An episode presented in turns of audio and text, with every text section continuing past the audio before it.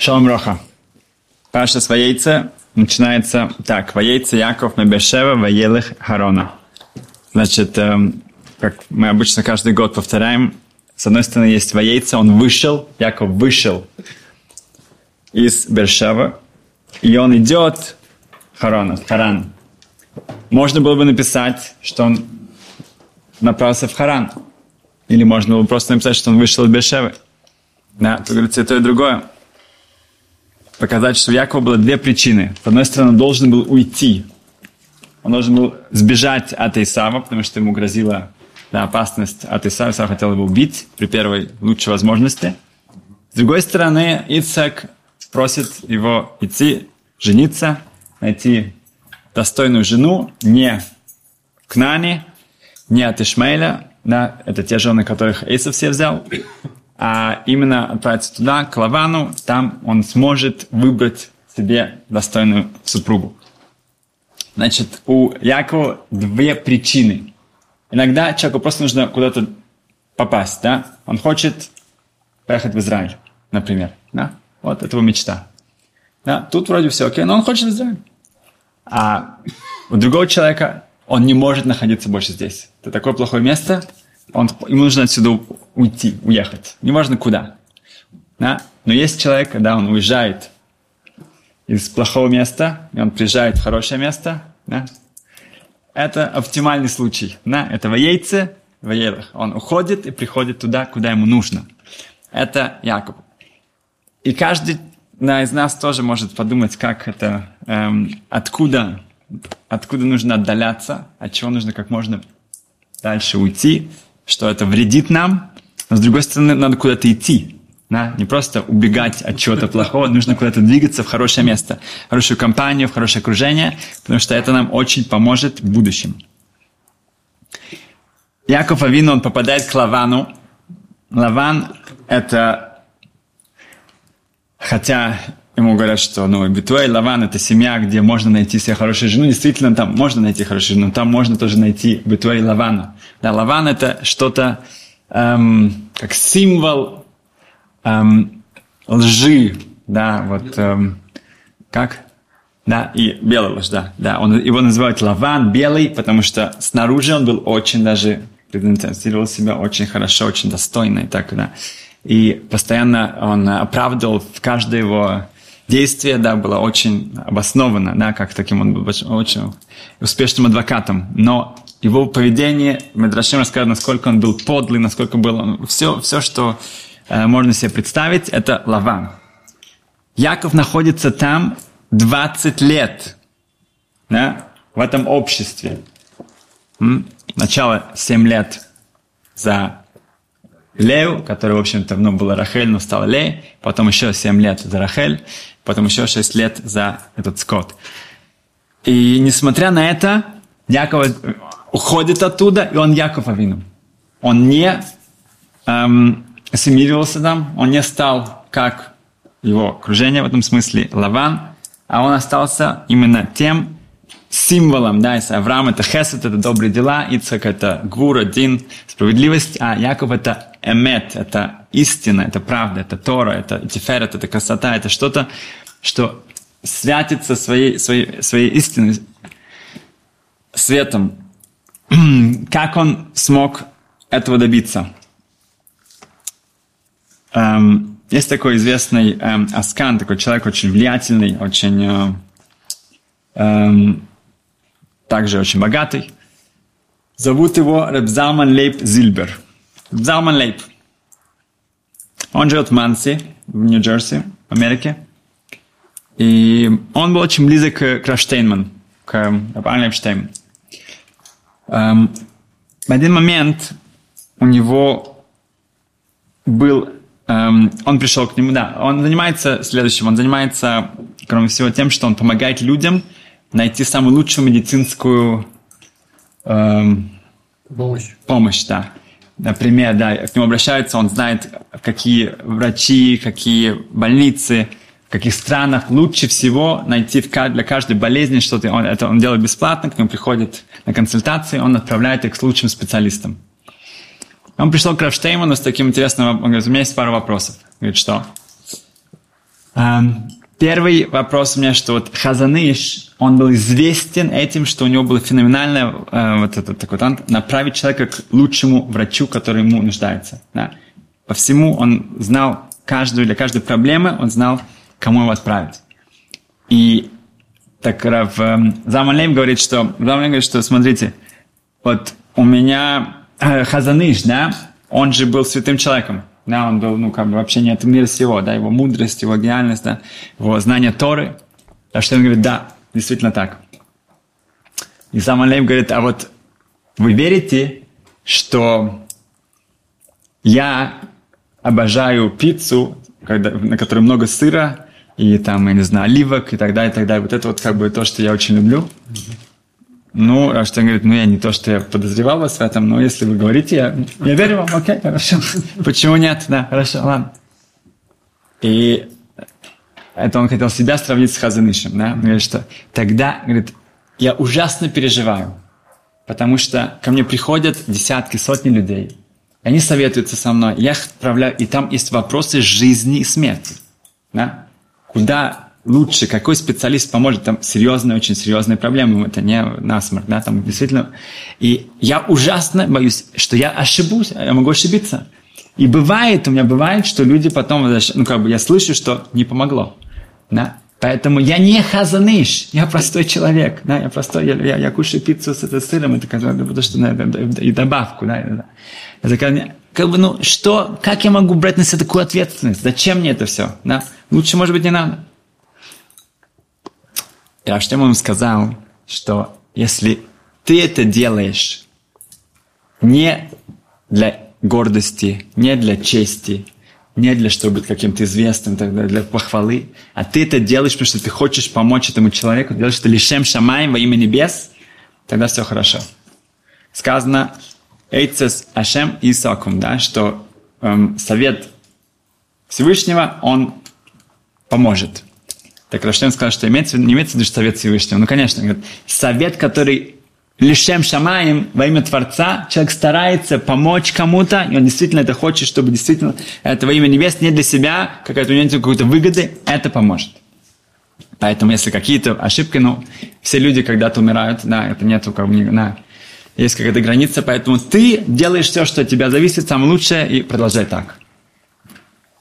Через некоторое время Залманей пришел к Равштемну и сказал, что у него там есть какое-то, открыли какое-то дело, да, какой-то суд, но это ничего такого уж прямо особенного, страшного, как бы, поэтому он даже не хочет этим заниматься. Что даже если там плохо все кончится, он заплатит какой-то штраф, и все, и на этом закроет дело, как бы нет.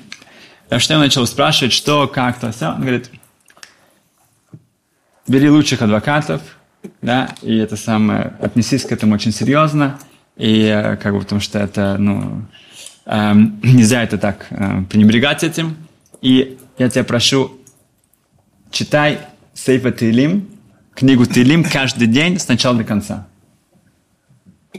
Всю книгу псалмов Тилим с начала до конца. И Залман Лейб не то, что ему как бы он был бездельником, да, потому что у него было слишком много свободного времени. Во-первых, он, он пришел, говорит, что вообще, как бы я просто на всякий случай спрошу, да, а, я вышел с, это самое, с таким, ну, э, новым занятием, да, заканчивать всю, читать всю книгу Тилим сначала, каждый день. Окей, хорошо, он вернулся, время шло, этот судебный процесс начался, шел, и он начал разворачиваться, и весь его бизнес, вся его, вся его карьера, она была под угрозой. Там что-то связано с какими-то делами, которые были уже там 17 лет назад. Ну, в общем, было все очень осложнение одно за другим. И было просто, ну, очень-очень эм, опасно для всего его состояния и так далее. В конечном итоге Барух Хашем кончил все хорошо, все узнали, все, правда вышла наружу, все кончилось э, прекрасно. Он приехал в Нейбрак, и говорит, Раван Лейб, окей, хорошо, Барухашем, все закончилось хорошо. Мне все еще нужно продолжать говорить всю книгу Тилим каждый день. Раван Лейб говорит, за неделю. Заканчиваю книгу за неделю. Да, не каждый день, но а, капитал Куф Ютет, это 119 глава Тилим, каждый день. Это самый длинный, самый длинный Тейлим, который почти бесконечный тоже. Да, это каждый день, окей? А всю книгу за неделю, окей? Уже, это уже, как сказать, большое облегчение, да, ну как бы уже на 7 раз примерно, да, 6 раз, скажем так, да, э, медленней. Окей, потом через некоторое время э, он уже, уже Рафштеймана, к сожалению, не было. Он приехал к Рабхайм Каневскому, и у него был интересный вопрос. Он говорит, что он эм, репрезентирует, как по-русски говорят, э, представляет, да, представляет э, одну очень большую компанию, и они начали процесс, судебный процесс, и против другой компании, которая должна им заплатить за какой-то ущерб. И все идет отлично. И та компания, которая должна им заплатить, она чувствует, что э, это плохо кончится для них. Поэтому она начинает нервничать, потому они предлагают им неустойку. И это большая сумма очень. Он получает за это какие-то проценты, да, потому что он это ведет все дело. Вопрос согласиться сейчас на эту нестойку или идти до конца. Может быть, будет гораздо больше, да, но может быть ничего не будет тоже, потому что они все-таки стараются как-то себя защитить, они стараются из этого как-то уйти.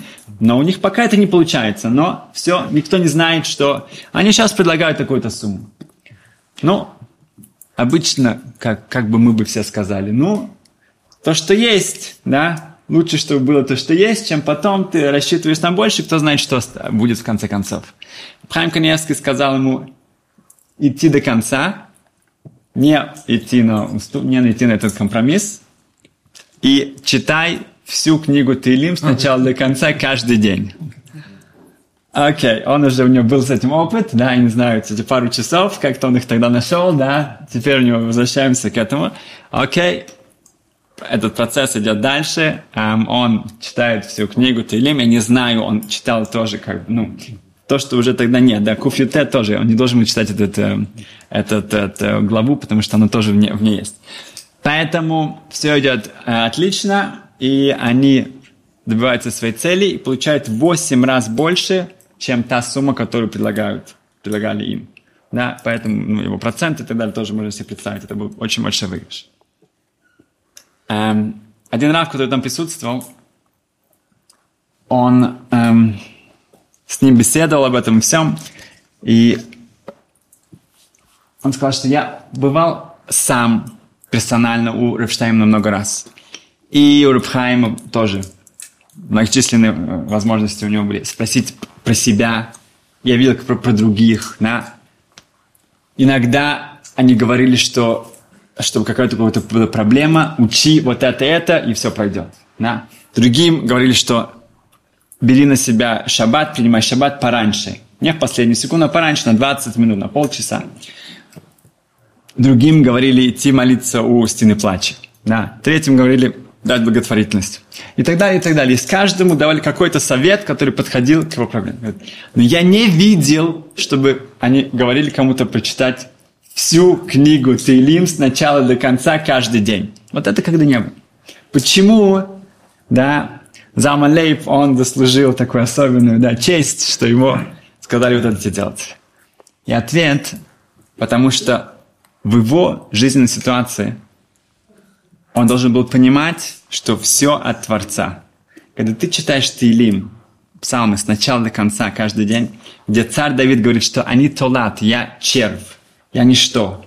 Да, или они тефилати, я, я сам, моя сущность это молитва. Да? И так далее, и так далее. Когда ты вот это, это становится частью тебя. Ты понимаешь, что это не я выиграл этот процесс. Это не я спас кого-то жизнь. Это не я, я, я, я, я, а все, я только шлех, я только посыльный, я только здесь выполняю то, что мне Ашем дал, э, поставил меня на это место, и все. У меня нет этой гордыни, этой, этой возвышенности и так далее. Для этого ему да, повезло, и он э, говорит книгу Тилим сначала до конца, так он продолжает. А Равканевский знал, что Равштейн Нет, нет. А, да, вот он, он проверил еще, он сказал, что нет, нет. Да, каждый сказал ему, ну это же да, очень хорошо вы спросили, да, каждый сказал ему это, э, хотя не зная о, о другом. В,